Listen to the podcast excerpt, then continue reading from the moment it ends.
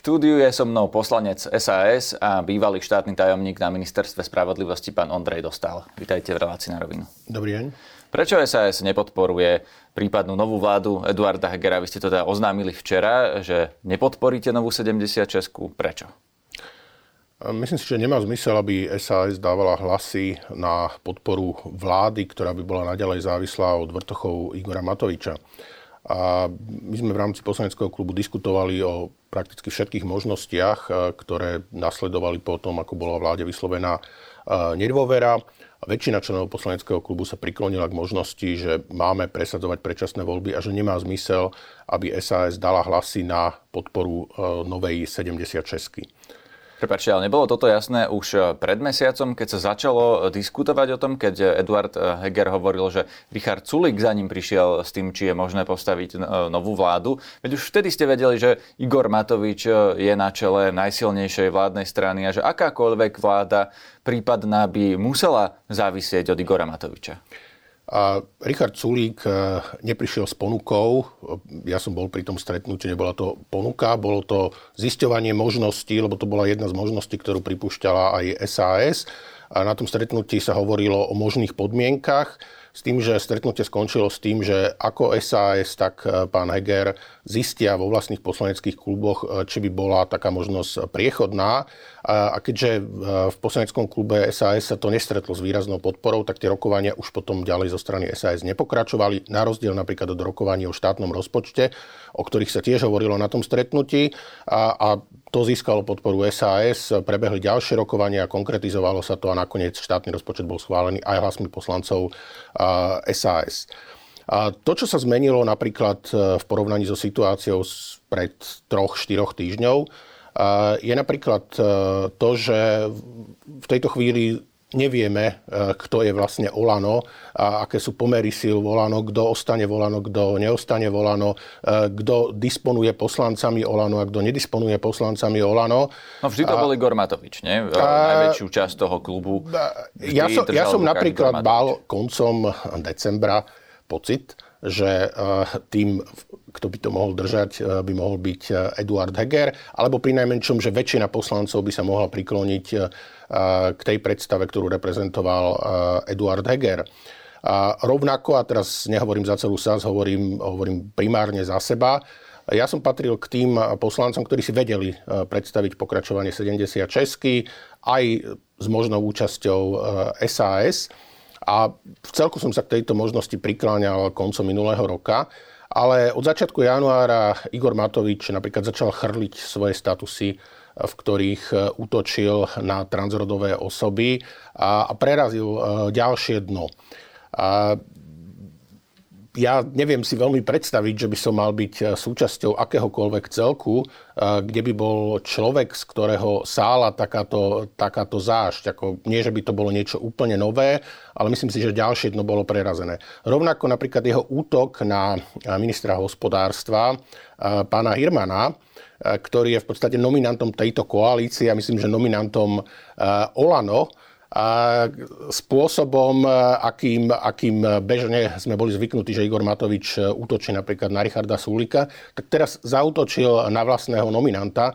Čiže aj tieto nové skúsenosti, ktoré sa udiali až po novom roku prispeli k tomu, že väčšina poslancov e, z poslaneckého klubu SAS e, sa priklonila k tomu, že nemá zmysel usilovať sa o novú 76 a lepšie bude, keď sa karty rozdajú na novo. Čítam to správne e, aj tak, že vlastne neveríte Eduardovi Hegerovi, že by dokázal udržať na úzde jednak Igora Matoviča a jednak tú jeho časť Olano, lebo zdá sa, že Eduard Heger môže byť na odchode z Olano, veď to pripustili obe tie strany, že 70 až 80 percentná šanca je, že Eduard Heger vlastne pôjde do nejakého iného subjektu. Tým pádom to bola pomerne absurdná situácia, aby sme mali vlastne premiéra z nejakej opozičnej strany, akože bolo by to veľmi zvláštne, asi nie, nemožné v takejto odvolanej vláde. Zohralo aj toto úlohu? No, ja by som neveril nikomu, kto by tvrdil, že dokáže udržať na úzde Igora Matoviča, lebo taký človek podľa mňa neexistuje.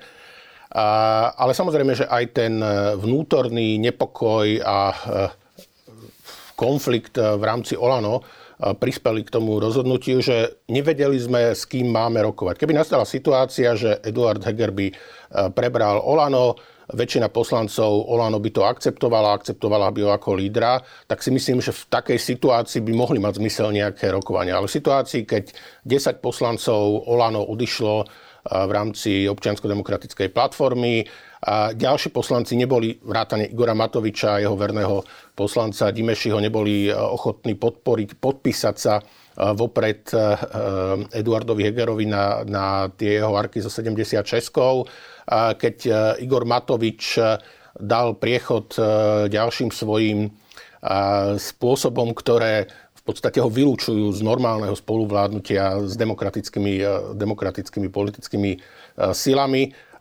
tak áno, všetko sa komplikovalo a samozrejme toto bol jeden z faktorov, ak by napríklad došlo k tomu, že Eduard Heger by odišiel z z hnutia Olano a založil by si nejaký, nejaký vlastný subjekt alebo by vstúpil do nejakého či už projektu alebo, alebo by išiel na kandidátku nejakej inej strany, tak by bolo na najvýš zvláštne, že by premiérom bol niekto, kto nereprezentuje žiadnu zo stran, ktoré dostali mandát od voličov. Nemyslím si, že toto by bol nejaký že rozhodujúci faktor, ale áno, aj to, dá to na toto sa trebalo pozrieť a nejako, nejako to ovplyvnilo celkové uvažovanie. Pri SAS sa už pol roka minimálne hovorí o tom, že ľudia vlastne nerozumejú tomu, čo vlastne chcete. Lebo najprv ste e, odišli z vlády a Richard Sulik v septembri pri, tom príležitosti, pri tej príležitosti odchodu e, z vlády mi v tomto štúdiu povedal, že bude držať vládu Eduarda Hegera do riadneho termínu volieb. Potom zmenil názor a tú vládu ste pomohli odvolať.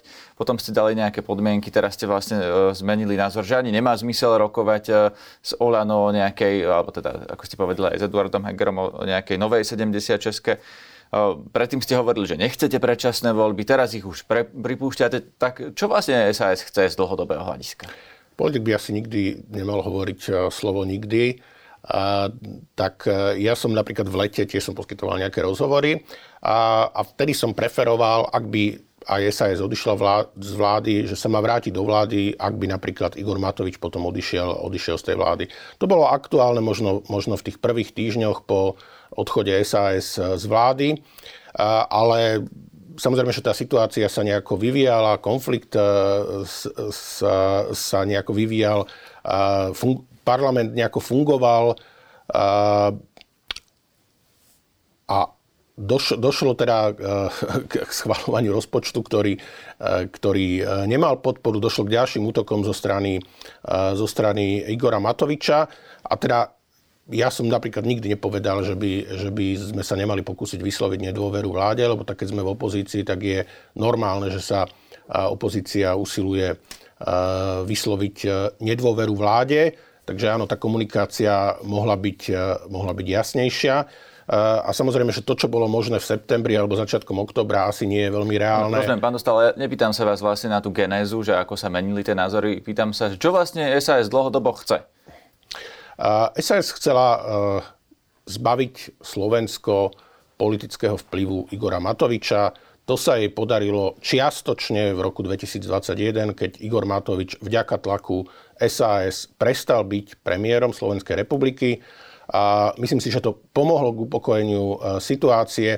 Ak by sa to nestalo, tak zrejme tie predčasné voľby, e, nebavili by sme sa teraz, či budú v júni alebo v septembri 2023, ale boli by niekedy v priebehu roku 2021, lebo tá situácia bola neúnosná ale Igor Matovič e, si dokázal nájsť priestor pre svoje atomové bomby a pre vojnu s koaličnými partnermi a pre šírenie nenávisti a pre spochybňovanie liberálnej demokracie aj na poste ministra financí. Takže opäť vznikla ďalšia kríza, ktorá viedla k tomu, že, že SAS odišla e, z vlády.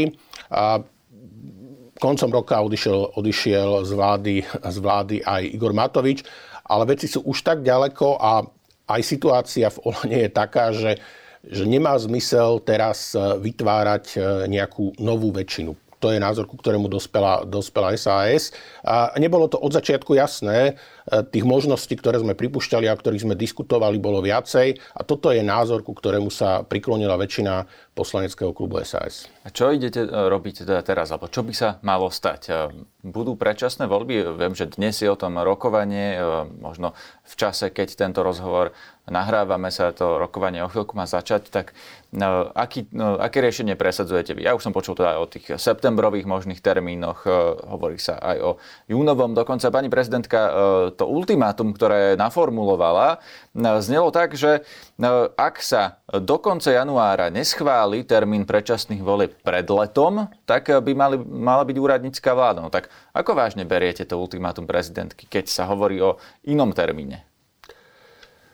Ja osobne, ja myslím, že ani SAS by nemala žiadny problém s tým, keby sme tu mali úradnícku vládu, ktorú by zostavila pani prezidentka. Myslím si, že by to bolo lepšie ako to, čo tu máme, máme dnes. Ale ako prvé je potrebné zmeniť ústavu, pretože ústava síce aj dnes umožňuje nejaké cesty k predčasným voľbám, ale tie sú komplikované. Je potrebné zmeniť ústavu tak, aby parlament mohol rozhodnúť o tom, že sa uskutočnia predčasné voľby. A ak bude zmenená ústava, tak na základe zmenenej ústavy by parlament mal prijať uznesenie, ktorým buď sa teda rozpustí, alebo sa schváli, že sa skráti volebné, volebné obdobie. A tam sú potom možnosti samozrejme, že buď, buď v horizonte júna alebo, alebo v septembri. Čo preferujete vy v SAS? Ktorý termín? SAS preferuje skôr termín septembrový s tým, že dovtedy sa pokojným spôsobom bude možné pripraviť na voľby, čiastočne sa upokojí situácia. Je možné, že dobehnú niektoré vyšetrovania, niektoré kauzy, ktoré, ktoré sú už teda v pokročilom, pokročilom štádiu ale ak, ak to nevíde na september, tak e, myslím si, že zásadný problém by nebol ani s tým júnovým termínom. Na to, aby sa to stalo, e, musí sa v parlamente nájsť 90 hlasov poslancov. E, už teda o tom začal hovoriť aj premiér Heger a ľudia v Oľano, ktorí doteraz to najmä brzdili. Doteraz tá situácia bola taká, že bez SAS a Oľano tie predčasné voľby nebudú mať dostatok hlasov. To sa tento týždeň zmenilo? No, zmenilo sa to tým, že SAS eh, povedala, že nezapojí sa do hľadania novej väčšiny a preferuje predčasné voľby a povedal to aj premiér Heger, takže predpokladám, že aj eh, Olano v tejto situácii uzná, že nemá zmysel, aby eh, sa ďalej zvažovali iné varianty a treba riešiť predčasné voľby, treba riešiť to, akým spôsobom k ním dospieť, ako zmeniť ústavu a aký termín si vybrať. Vy tam máte aj pozmeňovací návrh eh, v parlamente k tej zmene ústavy. Konkrétne pani poslankyňa Koliková navrhuje, ak sa nemýlim, že by teda o predčasných voľbách bolo možné rozhodnúť len v parlamente, ale nie referendum, lebo Boris Kolár chce, aby bolo možné rozhodnúť aj referendum. Eh, ale ak by sa eh, pridalo Oľano k tomu hlasovaniu o predčasných voľbách, tak vlastne už nepotrebujú vás a váš pozmeňovací návrh na to, aby tie predčasné voľby schválili, alebo teda najprv zmenu ústavy, potom predčasné voľby. Čítate to tak aj vy, že e, v tejto chvíli ste ako keby tým, že Olano pripustilo predčasné voľby, stratili tú vyjednávaciu pozíciu o tom pozmeňováku? Nečítam to tak. Hnutie Olano má vo svojom volebnom programe že sa má ústava zmeniť, takže nebude možné referendum o predčasných voľbách, že, že sa explicitne zakotví do ústavy, že nie je možné referendum o predčasných voľbách. E, takže áno, je možné, že poprú svoj volebný program, e, ale nemyslím si, že by išli tak ďaleko, že by Olano presadzovalo riešenie, že možno referendum skracovať e, volebné obdobie. Rovnako Olano doteraz bolo najstriktnejšie proti predčasným voľbám. SAS predčasné voľby pripúšťalo ako jednu z možností. Olano, podobne nezaradení poslanci zo za ľudí, úplne odmietali možnosť predčasných volieb. A, takže predpokladám, že e, nebudú preferovať riešenie, ktoré by smerovalo k referendu. Naprík, na, nakoniec teda e, referendum tu budeme mať e, v sobotu, takže uvidíme, že či väčšina občanov si želá, aby sa ústava zmenila spôsobom, že bude možné skracovať volebné obdobie referendum referendum a ak, ak teda to referendum nebude platné, tak myslím si, že táto úvaha je bezpredmetná, lebo ani, ani nie je reálne, aby sa v tomto volebnom období skracovalo volebné obdobie e, referendum, keď v tejto chvíli to vyzerá, že možno budúci týždeň vytvorí preto predpoklady samotná Národná rada a že v priebehu pár týždňov môže byť schválený taký akt, asi uznesenie Národnej rady, ktorým dôjde k skráteniu volebného obdobia. Keď už sme pri tom referende, tak zúčastníte sa ho alebo nie? Určite sa nezúčastním referenda. Jednak preto, že je to politická mobilizačná akcia Ficovho smeru, ktorý sa e, za každú cenu chce čo najskôr predrať k moci a teda nemám v úmysle nejako pomáhať e, smeru. A druhá vec je ale aj principiálna, aj keď, keď sa teda vrátime k tomu, že ako je navrhnutý ústavný zákon o zmene ústavy, ja som zásadne proti tomu, aby sa mohlo skracovať volebné obdobie Národnej rady prostredníctvom referenda. Takúto možnosť majú iba dve z európskych krajín. V ostatných krajinách môže prísť k predčasným voľbám, ale k predčasným voľbám prichádza v situácii, keď sa parlament ukáže ako nefunkčný. Teda nie je tam dostatočná väčšina na to, aby vláda mohla vládnuť, e, príjmať zákony. Tak v takej situácii je naozaj na mieste, aby bol parlament rozpustený alebo aby bolo skrátené Eh, volebné obdobie, ale nemalo by sa to diať na základe toho, že eh, opozícia eh, v prieskumu verejnej mienky vedie nad, nad vládnou koalíciou, lebo napríklad vláda robí nejaké reformy, ktoré prinášajú aj náklady v podobe zníženej podpory verejnosti a, a teraz od prvej chvíle sa, má, sa bude mať možnosť opozícia mož, snažiť, že zvráti výsledky volieb, čiže poprie to, čo povedali občania vo voľbách. Čiže ja určite ani ako poslanec, ani ako občan nebudem podporovať možnosť, aby sa referendum skracovalo volebné obdobie. Ako odhadujete účasť tento víkend? Čo podľa vás bude výsledkom toho referenda? Ja som veľmi zlý prognostik, takže nebudem hovoriť žiadne čísla, ale predpokladám, že nebude platné. Rozumiem. SAS dlhodobo klesajú preferencie, to sa možno týka už toho, čo sme sa tu rozprávali, že nebolo jasné, čo vlastne chcete. Aj od toho pádu vlády vám opäť klesli a zároveň tu vznikajú e, ďalšie, zdá sa, až dve nové e, strany alebo zoskupenia strán e, od stredu doprava, ktoré vlastne sa hlásia k tej liberálno-konzervatívnej tradícii, povedzme to tak, lebo hovorí sa tu o dvoch projektoch okolo KDH, to je jeden projekt a Mikuláša Zurindu, to sa zdá byť druhý projekt. KDH hovorí o Mikulášovi Zurindovi, že to je ten liberál, tak poďme si v tom spraviť poriadok. Nebojte sa, že keď vzniknú tieto dve nové strany vlastne v tom priestore, v ktorom operuje SAS, že to pošle vás mimo parlamentu? KDH určite neoperuje ani v liberálnom, ani liberálno-konzervatívnom priestore KDH je existujúca politická strana. Pokiaľ im známe, KDH neuvažuje o tom, že by išlo do nejakého projektu. KDH len pripúšťa, že zoberie na svoju kandidátnu listinu kresťanský a kresťansko-konzervatívne orientované uh, osobnosti. Áno, tam Čiže... sa hovorí o za ľudí, dokonca o maďarských stranách. O, ponuku majú od nich Kresťanská únia, ponuku má od nich Eduard Heger so svojou skupinou ľudí. Čiže zdá sa, že chcú tiež koncentrovať nejakým spôsobom spájať sily. Uh, to je ich legitimné právo, ale nemyslím si, že by bol e, nejaký relevantný prienik medzi e, voličmi KDH a voličmi SAS. E, pokiaľ ide o tú druhú možnosť, tak tam si treba počkať, akú podobu ten projekt pána Zurindu bude mať. A tam nejaký prienik samozrejme môže byť a bolo by teda veľmi smutné, keby výsledkom snahy o integráciu pravostredových e, hlasov a politických síl a snahy je o to, aby neprepadli žiadne hlasy, lebo tak sa to zašteťuje, tak sa to e, prezentuje. E, bolo, že to stlačí niektoré z tých existujúcich strán pod 5%, alebo že to získa 4,5%. Čo samozrejme môže sa stať, môže sa to stať, ale nielen vo vzťahu k SAS, môže sa to stať aj vo vzťahu ku KDH, lebo tam bude tiež existovať nemalý prekryv. No a e, ako to chcete riešiť? Nechcete sa aj vy s nimi spájať? Lebo to by e, dávalo logiku tú matematickú, že ak nechcete, aby prepadli na hlasy SAS, hovoríte, že môžu skončiť pod 5%, že možno Mikuláš Zurinda môže nazbierať 4,5%, tak e, nedávalo by politickú logiku, aby ste do toho išli spolu?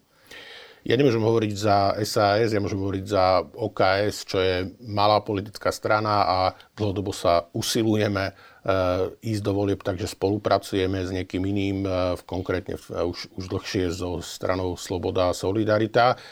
SAS sa vyjadruje tak, že nemá záujem spájať sa s inými politickými stranami, pôjde do volieb, do volieb samostatne. Takže predpokladám, že SAS si verí, že tak ako v doterách z všetkých voľbách od svojho vzniku obhají svoju parlamentnú existenciu. No a čo OKS? Vy sa teda definujete, to je občiansko-konzervatívna strana, doteraz na kandidátka SAS, keďže sa tu tvoria iné konzervatívne subjekty, e, nebudete aj vy nejakým spôsobom sa spájať s niekým iným? Ja si myslím, že jednou z konzervatívnych cností je lojalita a lojalita voči, e, voči partnerom a, a SAS sa spá, správa voči OKS lojálne. My dlhodobo spolupracujeme na rôznych úrovniach a, a tá spolupráca by nemohla byť partnerská a úspešná, fungujúca, ak by sme nemali voči sebe e, žiadnu lojalitu. Takže e, ja si myslím, že OKS sa aj v tomto prípade zachová lojálne a bude pokračovať alebo snažiť sa pokračovať v spolupráci s SAS. V OKS o tom samozrejme nebudem rozhodovať e, iba ja ako predseda. E, v OKS o tom predpokladám, že rozhodne Republiková rada ale ja budem určite presadzovať to, aby sme pokračovali v spolupráci s SAS. Skúsme si upratať aj v tom, že čo je to vlastne konzervativizmus a čo je to liberalizmus, lebo vy ste vlastne občianská konzervatívna strana na kandidátke liberálnej SAS vznikajú tu dva e, nové subjekty, ak teda budú to subjekty, ale povedzme, že KDH napríklad e, hovorí o tom, že e, strana Mikuláša Zurindu bude pre nich príliš liberálna, preto sa oni s nimi nechcú spájať. Igor Matovič dokonca hovorí už aj o Eduardovi Hegerovi, akože liberálnejší než to, čo v Oľano zostane po odchode Eduarda Hegera, pretože Igor Matovič chce ísť naozaj do tých tvrdo konzervatívnych eh, kultúrnych vojen, alebo teda z tej pozície bojovať, tak čo je pre vás konzervativizmus? Rozlišoval by som nálepky, ktoré sa rozdávajú od reálneho nejakého ideového alebo ideologického členenia. Eduard Heger vyšiel z prostredia, ktorého veľká časť sa preliela povedzme do kresťanskej únie, čo je výsostne konzervatívne eh, politické prostredie. Eh, čiže keď ho dnes Igor Matovič nálepkuje ako liberála, tak je to, je to iba snaha nieko, niekde ho zaškatulkovať a upratať a, a, a skôr by som to vnímal ako také už prípravnú delostreleckú prípravu na, na konkurenčný súboj s nejakým projektom Eduarda Hegera. Druhá vec je, že ako liberalizmus, tak konzervativizmus nie je jeden. Aj liberalizmus má rôzne podoby. Progresívny liberalizmus progresívneho Slovenska je niečo úplne iné ako pravicový liberalizmus SAS napríklad. A rovnako aj v rámci konzervativizmu existujú jeho rôzne varianty konzervativizmus, ktorý reprezentuje KDH, Kresťanská únia alebo kresťanský konzervativizmus je iný ako liberálny konzervativizmus, ktorý je blízky napríklad OKS, ktorý v minulosti prezentovala demokratická strana alebo, alebo v zásade aj SDKU. A, a, a teda ku konzervativizmu sa najvyššie hlásia aj rôzne populistické a extrémistické zoskupenia, ktoré reálne s konzervativizmom Eh, majú spoločné niektoré témy, ale nie sú podľa môjho názoru eh, názoru konzervatívne, ale extremistické. Konzervativizmus eh, znamená, že je zdržanlivý voči náhlým veľkým zmenám a snaží sa uchovať to, čo sa osvedčilo. Ale z minulosti alebo aj zo súčasnosti si rôzne smery vyberajú rôzne veci, ktoré stojí za to konzervovať a uchovávať. V našom pohľade sa osvedčila napríklad liberálna demokracia, teda politický systém založený na demokracii, právnom štáte, pravidlách, rešpektovaní menšín, ľudských právach. Osvedčila sa naša príslušnosť e, k západnému svetu, osvedčila sa trhová ekonomika, zodpovedné hospodárenie. To sú tie veci, ktoré by sme sa mali snažiť obhajovať, uchovávať. No to sú pre vás konzervatívne hodnoty, tomu rozumiem. Zmestí sa toľko e, odtieňov konzervativizmu na slovenskú politickú scénu?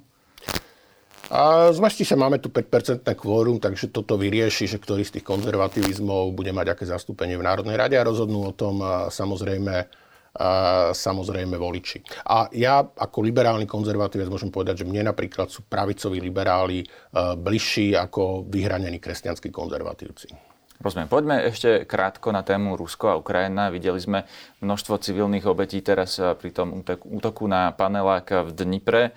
Pomáhame podľa vás Ukrajine dosť? Myslím si, že Slovensko patrí k tým krajinám, ktoré vzhľadom na počet obyvateľov alebo silu svojej ekonomiky pomáhajú Ukrajine veľmi výrazne.